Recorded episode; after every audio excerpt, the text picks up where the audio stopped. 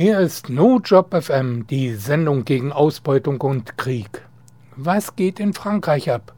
Geht es nur um eine Rentenreform?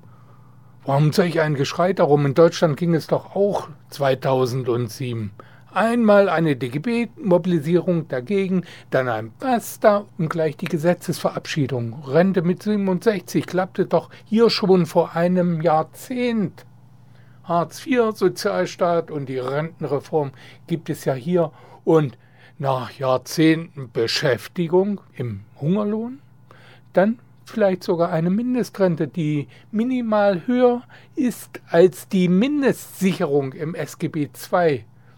Nur, dass das aber weder für die Unkosten für Mobilität in ländlichen Gebieten noch für die Mieten in den Städten reicht.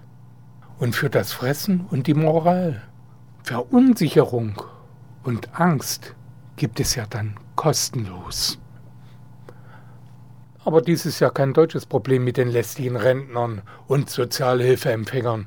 Schröpfen Sie doch das vom Kapital bitter erwirtschaftete Bruttoinlandsprodukt und am Ende noch die Gewinne an den Rüstungsexporten durch Sanktionen und lästige Steuern.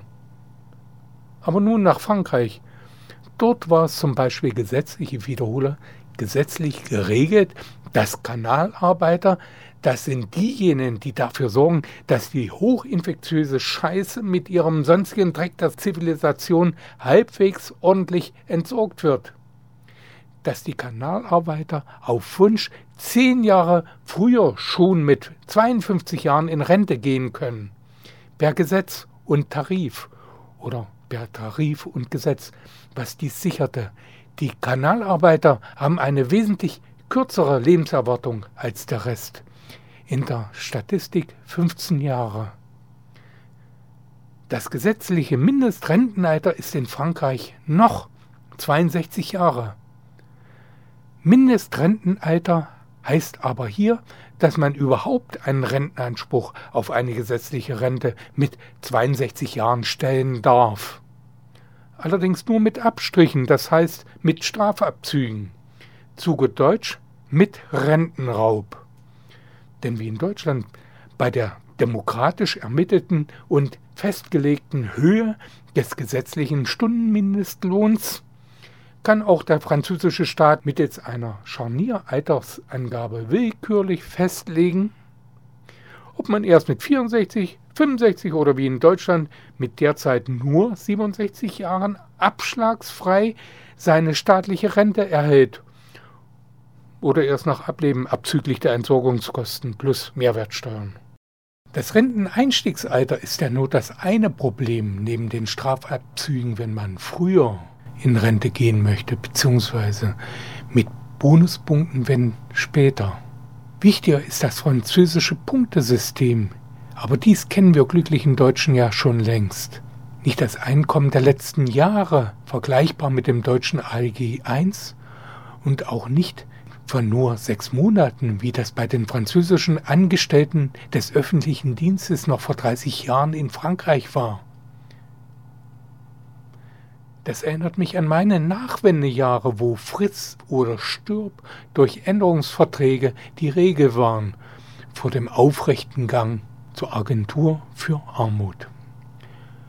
NoJob FM sprach mit Bernard Schmid, der seit Jahren die Gewerkschaftskämpfe in Frankreich verfolgt. Deutsche Wirtschaftsexperten kommen häufig zu Wort, aber über das vom französischen Staat willkürlich festgelegte Scharnieralter erfuhr NoJob FM erst durch die Publikation von Bernard Schmid. Die Gewerkschafter der größten französischen Gewerkschaft, die CFDT, kämpfte 45 Tage lang gegen die Reformpläne ihrer Regierung. Dann lenkte die rechte Gewerkschaftsführung ein, nachdem der französische Präsident erfolgreich die empörten Massen täuschen konnte. Er wollte das mit dem Scharnieralter zurücknehmen. Die französische Regierung verlangt nun in den nächsten Jahren eine Einigung mit den Arbeitgebern, so als ob der französische Staat selber kein Arbeitgeber sei. Und das Scharnieralter kommt dann eben doch. Die CFD-Führung selber täuschte aber auch ihre Massen. Beliebt ist nur der Verrat, nicht der Verräter. Dennoch Hochachtung an die Kollegen des CFDT, die 45 Tage lang ohne Streikkasse mutig kämpften. Und an die französischen Kollegen, die den Kampf längst noch nicht aufgeben wollen. Freiheit hat mit Deutschland selbstverständlich was zu tun, sofern man wirtschaftlich dazu was beiträgt. Du hast noch keine Macht, du keine Organisation. Ich wäre ja dumm, wenn ich auf meine Freiheit dir zulieb verzichte. Darum behalte ich meine Freiheit. Du kriegst deine Freiheit nicht. Noch nicht. Das nachfolgende Interview wurde am 26. Januar 2020 geführt. Wie ist die derzeitige Situation in, äh, bei den Auseinandersetzungen in Frankreich? Äh, die Situation ist die, wir sprechen am 26. Januar, dass äh, die letzte größere, bisher letzte größere Demonstration am Freitag, den 24. Januar, stattgefunden hat. Äh, nächst, ein nächster Demonstrations- und Mobilisierungstag ist am äh, Mittwoch, den 29. Januar geplant. Die äh, Arbeitsniederlegung, die Streiks in den Transportbetrieben, also SNCF und RATP, äh, Nah- und Fernverkehr im Personentransport, äh, sind vorläufig ausgesetzt, wobei es Aufrufe zum ähm, erneuten Streiken bei jedem Aktionstag gibt. Aber es gibt derzeit keinen unbefristeten Streik in den Transportbetrieben mehr, weil die Kolleginnen und Kollegen dort nach 45 Streiktagen seit dem 5. Dezember 2019 ähm, finanziell äh, natürlich in Schwierigkeiten stecken. In Frankreich gibt es keine gewerkschaftlichen Streikgelder. Es gibt nun in den letzten Wochen äh, zunehmend Spendensammlungen auf Solidaritätsbasis, aber es gibt keine garantierten gewerkschaftlichen Streikgeldzahlungen wie in Deutschland. Das hat es noch nie gegeben. Mm, das heißt, äh, dass es finanziell natürlich nach 45 Tagen für die Kolleginnen und Kollegen dort schwierig wird. Das heißt, es gibt einen Formwandel. Ähm, es gibt nach wie vor sehr große Demonstrationen mit Zehntausende Leuten, möglicherweise um die 100.000 am Freitag in Paris. Was frankreichweit mehrere, mehrere hunderttausend bedeutete. Also am Freitag sagte das Innenministerium, es wären 31.000 Leute unterwegs gewesen. Die CGT gab an, es seien 350.000 unterwegs gewesen. Die Realität liegt wohl bei circa 100.000. Und die Zahlen, die, die Zahlenangaben liegen meistens ähm, auseinander in Frankreich. Äh, historisch hat sich das eingespielt, dass Veranstalterangaben äh, ambitioniert hoch und äh, ministerielle Angaben deutlich zu tief äh, angelegt sind. Ähm, die Demonstrationen, die Demonstrationsteilnehmer, Teilnehmerinnen sind nach wie vor motiviert. Es hängt nun aber, was Arbeitsniederlegungen betrifft, eher an anderen Berufsgruppen als an den Eisenbahnbeschäftigten, die es bisher trugen, die die Arbeitskämpfe bisher trugen. Es gibt in Anführungszeichen Streiknester oder Hochburgen derzeit vor allem im Bildungswesen, in vielen öffentlichen Schulen. Ähm, es beginnt an Universitäten im Bereich etwa der wissenschaftlichen Mitarbeiter und Mitarbeiterinnen. Es gibt noch Streikende im Energiewesen, also bei der Elektrizitätsversorgung. Ähm, äh, es verschiebt sich also auf andere Gruppen.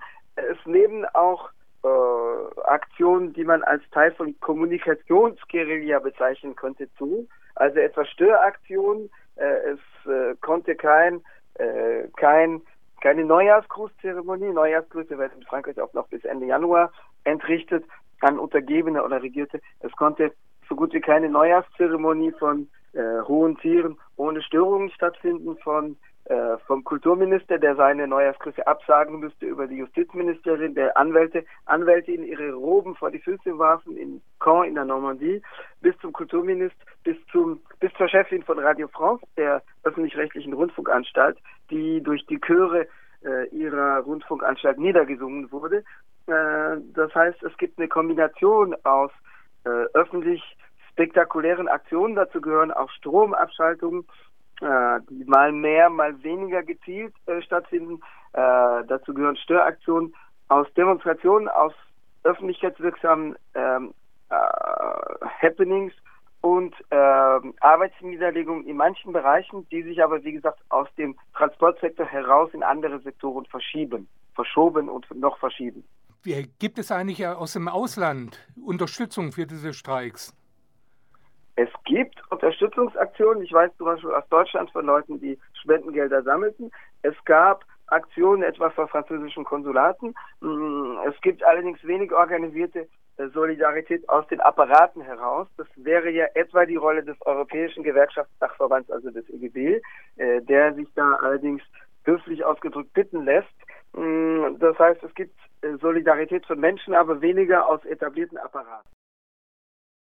Also es gibt äh, Festnahmen, etwa von Leuten, die denen äh, Widerstand gegen die Staatsgewalt oder Be Beamtenbeleidigung vorgeworfen wird. Es wurde etwa ein äh, pensionierter Lehrer bei der Demonstration am Freitag, den 24. Januar in Paris, vorläufig festgenommen. Er bekam dann eine staatsanwaltschaftliche Ermahnung. Das ist eher eine Formsache, also es äh, führt nicht zur Strafverfolgung, aber er verbrachte auch einen vollen Tag in Polizeigewahrsam, bevor er diese Ermahnung, also ein Rappel à la Loi, äh, zugestellt bekam.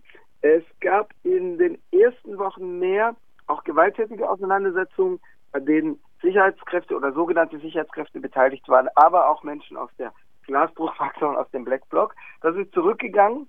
Das hat sicherlich auch mit der Repression, die diesen Black Bloc zuteil trifft, zu tun. Es hat aber sicherlich auch damit zu tun, wie die Behörden äh, die äh, Gewalt gegen Sachen äh, Phänomene steuern, weil da gibt es auch eine politische Steuerung. Es gab Phasen, wo es offensichtlich gewünscht war, etwa am, wenn ich jetzt ein bisschen zurückgehe, um ein paar Wochen, am 16. November 2019, von nunmehr drei Monaten, fand, von nunmehr zwei Monaten, pardon, fand der Jahrestag der, des Beginns der Gelbwesten-Proteste statt, der sich jetzt auch ein bisschen mit den Gewerkschaftsprotesten mischt. Die Gelbwesten gehen ein bisschen unter in der Menge, weil jetzt sehr viel mehr, zahlenmäßig sehr viel mehr Leute unterwegs sind, die sind aber auch dabei. Vor dem Streikbeginn, am 16. November, fand der Jahrestag der Gelbwesten statt. Da gab es mh, hm, durchaus äh, unproduktive bis kontraproduktive äh, Gewalt gegen Sachen, etwa Attacken auf Bushaltestellen, ähm, und auf einen Waschsalon, in dem sich zwei Polizisten verschanzt hatten, aber auch Kundschaft, Kunden und Kundinnen dieses Waschsalons. Äh, das ging von jungen Idioten aus, aber ähm, zu beobachten war, dass die äh, Anmeldung, die, äh, also bei der Anmeldung wird ja diskutiert über den Auftaktort und die, die Marschroute, die, die, die Demoroute und äh, die äh, Behörden hatten den Auftaktort auf die Place d'Italie, also einen großen Platz im Süden von Paris im 13. Bezirk gelegt, wo sich drei, drei Baustellen befanden. Und während es bei Gelbwesten-Protesten so war, dass wenn auf den Champs-Élysées oder in deren Nähe, also auf der Prachtmeile, demonstriert wurde, die Stadtverwaltung und die staatlichen Behörden alles dafür taten, dass dort alles, was nicht nied- und nagelfest auf Baustellen etwa war, abgeräumt wurde, waren diese drei Baustellen so belastet worden, dass man nur zugreifen musste. Das heißt, es wurde eine Idiotenfalle aufgebaut, an der sagen wir mal, junge Hitzköpfe sich dann entsprechend auch bedienten, die aber eher in der Falle liefen. Am 5. Dezember, bei der ersten Demonstration der Gewerkschaften in dem Zusammenhang, war es wieder so, dass die Behörden wollten, die Polizeipräfektur wollte, dass die Demonstration wieder auf demselben Platz, wieder auf der Platz d'Italie beginnt. Also die wollte da wohl wieder eine Idiotenfalle aufbauen für ähm, nicht allzu weit denkende Randalierer. Das war dann so, dass die Gewerkschaften sich weigerten und sagten, nein, nein, die Platz d'Italie wollen wir nicht, das interessiert uns nicht. Und das wurde dann äh, nach Vereinbarung auf einen ganz anderen Ort im Norden von Paris in der Nähe des Nordbahnhofs äh, verlagert, verlegt, äh, was dann auch gut war. Es gab aber tatsächlich Reibereien, äh, also auch gewaltförmige Auseinandersetzungen bei, am Rande von manchen Demonstrationen. Und das war durchaus auch im Sinne der Staatsgewalt, die das benutzt, um Proteste auch zu diskreditieren. Nun ist es allerdings so, dass offensichtlich seit Mitte Januar eine andere Phase eingesetzt hat, wo die Staatsmacht eher kalkuliert, dass es nicht in ihrem Interesse ist, wenn es zu gewaltförmigen Auseinandersetzungen oder wie immer man es bezeichnen möchte, Glasbruch, Gewalt gegen Sachen, Ausschreitungen kommt, ähm, weil die Staatsmacht seit Mitte Januar äh, in, in ihrem Diskurs behauptet, es gehe ja zurück, es finde nichts mehr Spektakuläres statt, äh, es seien nur noch Rückzugsgefechte. Und in dem Fall ist das bürgerliche Medienecho. Das heißt, wenn die bürgerlichen Leitmedien, etwa das Fernsehen, dann den ganzen Abend unter dem spektakulären Label Gewalt, Gewalt berichten, das ist in den Augen der Regierung im Moment eher kontraproduktiv, weil es den Eindruck erweckt, dass da noch viel los ist. Im Moment möchte sie den Eindruck erwecken, es ist, erwecken, es ist gar nicht mehr viel los. Also ist auch dieses äh, Spektakel in den bürgerlichen Medien, da kracht, im Moment nicht in ihrem Sinne. Das heißt, wir haben im Moment eine massive Polizeipräsenz. Es wird also auch zu Anfang der Demonstration Spalier gelaufen, was früher bei Demonstrationen nie der Fall war. Aber anders als etwa Anfang Januar oder im Dezember grätscht die Polizei nicht hinein. setzt kein Tränengas ein, auch wenn es zu Reibereien kommt, auch wenn es zu etwas Glasbruch kommt. Das heißt, es ist im Moment eine andere Strategie. Sehr, sehr interessant. Das heißt also, die Polizei, äh, die Provokateure innerhalb, äh, innerhalb des Blocks, die von der Polizei gesponsert werden, die müssen sich zurückhalten. Im Moment ja. Also es findet da auch tatsächlich weniger statt. Es hat ein bisschen Glasbruch gegeben bei vergangenen Demonstrationen, aber also es hat mehr gegeben an dem Samstag, den äh, 18. Januar. Das war allerdings ein spezifischer Aufruf der Gelbwesten zwischen den Gewerkschaftsdemonstrationen. Das war die letzte Demonstration, wo es mit allen Anführungszeichen, die man drumherum setzen kann, gerappelt hat. Und seitdem herrscht da eher Zurückhaltung. Es gibt ja sehr viele Aktionen. Du hattest das gesagt, dass die Neujahrsreden nicht gehalten werden können. Dann äh, äh, ist ja auch das Ballett aufgetreten oder das Ballett hat Veranstaltungen einfach ausfallen lassen und dann dafür äh, in der Öffentlichkeit eine Aufführung gemacht. Diese Abschaltung der, der von CFDD also dass eine Zeit lang dort kein Strom war im Rahmen des Streiks, fand ich eigentlich auch sehr, sehr gut. Es ist auf jeden Fall besser, als was in Deutschland passiert ist, wo man damals die, also die Redaktion des Vorwärts gestürmt hatte. Ähm, das war ja der Anlass gewesen 1919.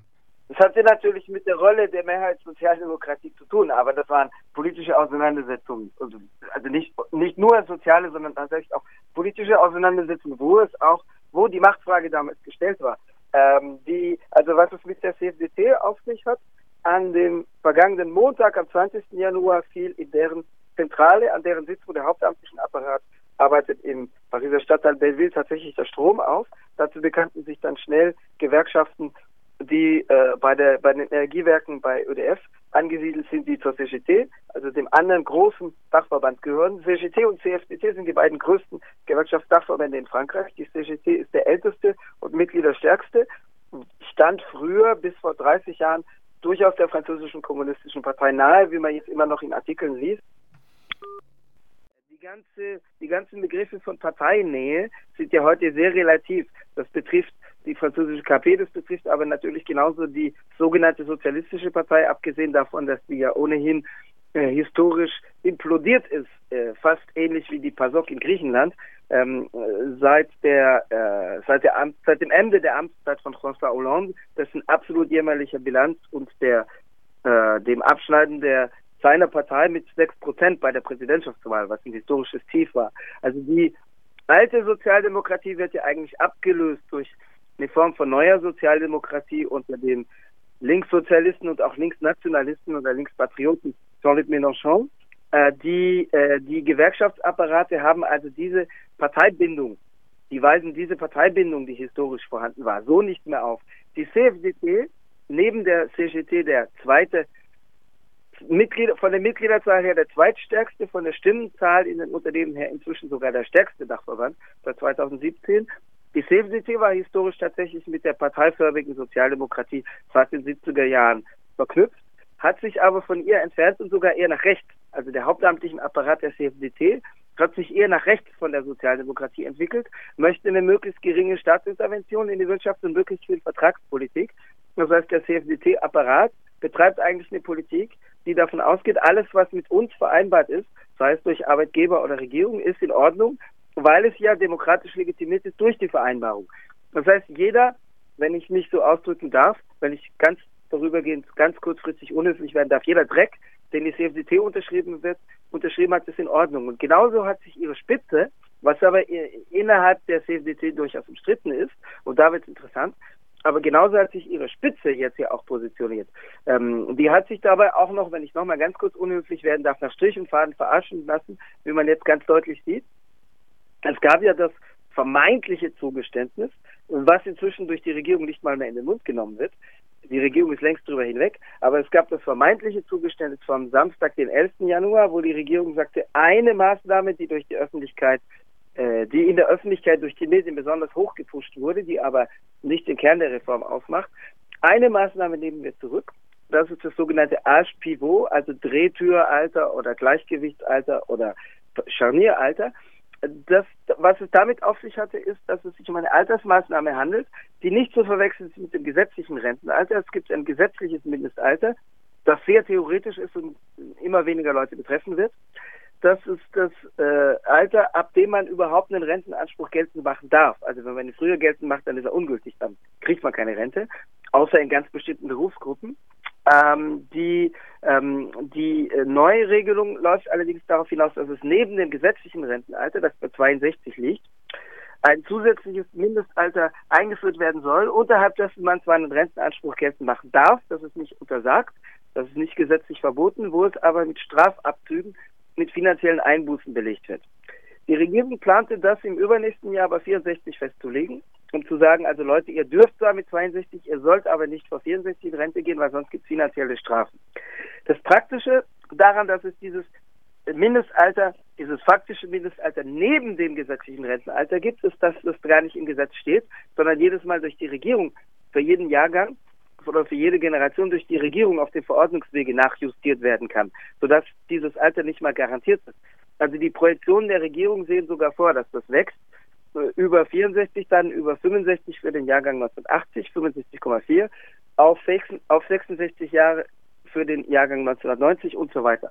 Die Regierung hatte am 11. Januar angekündigt, wie auf der Verpackung stand, dass sie dieses äh, Scharnieralter zurücknimmt. Das hätte am harten Kern der Reform, zu dem ich gleich komme, nichts geändert. Das war ja nur eine Maßnahme, diese Altersmaßnahme im Maßnahmenbündel. Wenn man genau hinguckte, wenn man den Brief, den äh, ich bei LabourNet dokumentiert habe, äh, am Mittwoch, den äh, das müsste Mittwoch der 15. Januar gewesen sein oder Mittwoch der 14. Januar, Mittwoch der 15. Januar. Äh, wenn man den Brief, den Premierminister Edouard Philippe an die Gewerkschaftsdachverbände und ihre Vorstände schrieb, liest, dann stand da nicht drin, dass er diese Altersmaßnahme zurücknimmt, sondern nur, dass er sie für den Zeitraum 2022 bis 27 zurücknimmt, falls die Gewerkschaften sich mit den Arbeitgeberverbänden vorher zuvor über alternative Finanzierungsmaßnahmen einigen. Das heißt über Einsparungen, die aus den Rentensystemen ebenso viel Geld rausholen, wie die Altersmaßnahme bringen würde. Das war das Zugeständnis, aber die Verpackung laut, die Verpackungsausschrift lautete an jedem 11. Januar, wir nehmen das Arsch Pivot, das Scharnieralter zurück. Und die CFDT-Spitze hatte auch nur das skandalisiert und nicht die übrigen Maßnahmen. Das heißt, sie sagte, okay, wir ziehen uns aus der Streikbewegung zurück. Äh, inzwischen steht nicht mal mehr diese Aufschrift auf der Verpackung, weil der Gesetzentwurf zur Rentenreform oder Konterreform im Rentenbereich wurde ja am diesem Freitag, den 14, 24. Januar, durch das Regierungskabinett angenommen. Und das Regierungskabinett bringt es jetzt ins Parlament ein. Da beginnen schon am kommenden Montag 27. Äh, Januar die Ausschusssitzungen dazu und die Parlamentsdebatte wird am 17. Januar, äh, am 17. Februar, pardon, am 17. Februar beginnen. Ähm, also da setzt jetzt schon die parlamentarische Tätigkeit dazu ein. Und in diesem Entwurf steht dieses Arsch Pivot oder Charnieralter aber ausdrücklich drin. Und die Regierung kündigt auch an. Also es gab eine Pressekonferenz mit ihrem Rentenbeauftragten und der äh, Gesundheitsministerin, die eine Teilzuständigkeit in diesem Bereich hat äh, Agnès Buzyn. Und die Ministerin sagte, nö, das steht drin im Alter. Das steht, das, das Scharnieralter, die Altersmaßnahme steht drin im Gesetz. Punkt. Das heißt, äh, liebe CFDT, wir haben euch verarscht, aber äh, was wir euch hoch und heilig versprochen haben, das nehmen wir gar nicht mehr ernst. Das ist schlicht und einfach egal. Es stimmt äh, im Übrigen ähm, an einem weiteren Punkt nicht überein mit dem, was ursprünglich angekündigt wurde, weil die ursprüngliche Ankündigung der Regierung lautete, das Ziel ist es, die, äh, die Ausgaben für die Rentner und Rentnerinnen auf 14 Prozent des äh, Bruttoinlandsprodukts, wo es derzeit liegt, wo der Anteil derzeit liegt, einzufrieren. Im Gesetzentwurf ist allerdings vorgesehen, ihn auf 13 Prozent zurückzufahren, was im Übrigen immer noch höher läge als in Deutschland, wo er bei 11 Prozent liegt.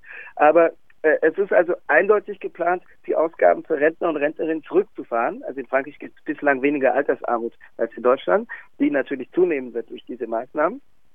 So, äh, jetzt noch kurz zum harten Kern der Reform. Die Altersmaßnahme ist nur eine Facette.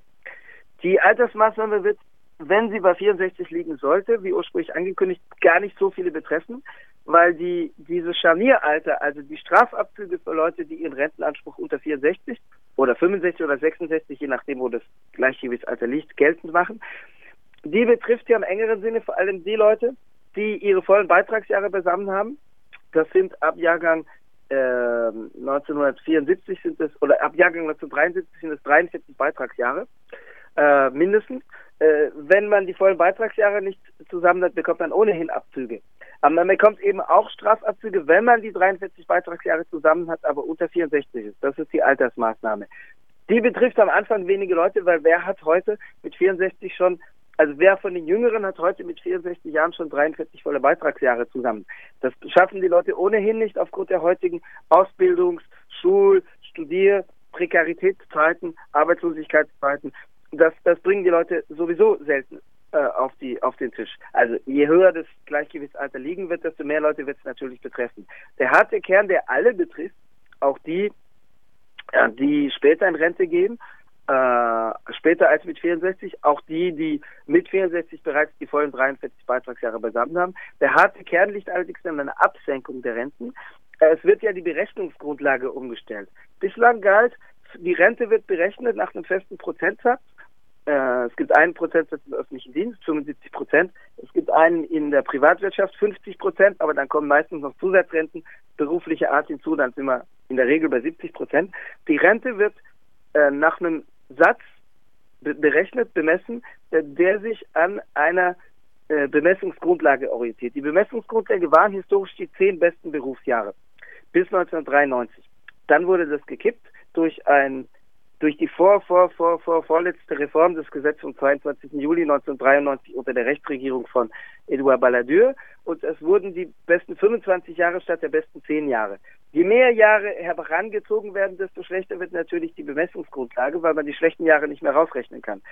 Also dort, wo vor äh, nunmehr 25 Jahren von den besten 10 auf die besten 25 Jahre übergegangen wird, da wird jetzt auf die volle Länge der Berufslaufbahn, der beruflichen Laufbahn übergegangen, also auf die vollen 43 Jahre.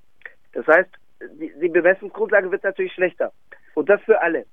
In, in der Privatwirtschaft sind es diese 43 Jahre statt der 25 besten Beitragsjahre und in den öffentlichen Diensten waren es bislang die, die letzten sechs Monate der Laufbahn. In beiden Fällen ging der Gesetzgeber davon aus, dass natürlich, oder nicht natürlich, aber dass in aller Regel die Leute am Ende ihres Berufslebens mehr verdienen als am Anfang. Am Anfang etwa in Lehrlingsjahren, Ausbildungsjahren, äh, Praktikanten, Praktikantinnenjahren und das, äh, oder Berufsanfängerjahren und dass äh, man vermeiden soll, dass die Leute allzu sehr, allzu tief abstürzen von ihrem, von ihrem letzten Einkommen hin zu dem, was dann die Rente wird. Im öffentlichen Dienst äh, hat man in der Regel eine relativ vorgestanzte Laufbahn, die von unten nach oben führt äh, oder von unteren Gehaltsgruppen in mittlere für manche, in obere für wenige andere. Und ähm, in den öffentlichen Diensten waren es bisher die besten sechs Monate oder die letzten sechs Monate der Laufbahn, die letzten sechs Monate der Laufbahn. Wenn die jetzt auf 43 Jahre umgelegt werden, statt auf sechs Monate, da kann man sich vorstellen, was für ein Einkommensverlust, wenn es über die ganze Karriere betrachtet wird, ähm, das bedeutet. Das ist der harte Kern der Reform, von dem die CFDT nie ein Sterbenswörtchen verliert hat. Die CFDT sprach immer nur von der Altersmaßnahme isoliert betrachtet und selbst dieses Geschenk hat sie ja nicht bekommen oder selbst dieses Zugeständnis hat sie ja nicht bekommen. Geschenk wäre es keines gewesen. Äh, sondern ein Zugeständnis infolge des Kampfes. Und ähm, betroffen ist natürlich nicht die CFDT, deren hauptamtlichen Apparat ähm, nur seine eigenen Interessen verfolgt, sondern die Lohnabhängigen. Aber selbst dieses Zugeständnis hat die CFDT nicht rausgeholt. Man hat es hier am Anfang verbal zugestanden und jetzt ist keine Rede mehr davon, weil die Bourgeoisie liebt den Verrat, sie liebt nicht den Verräter.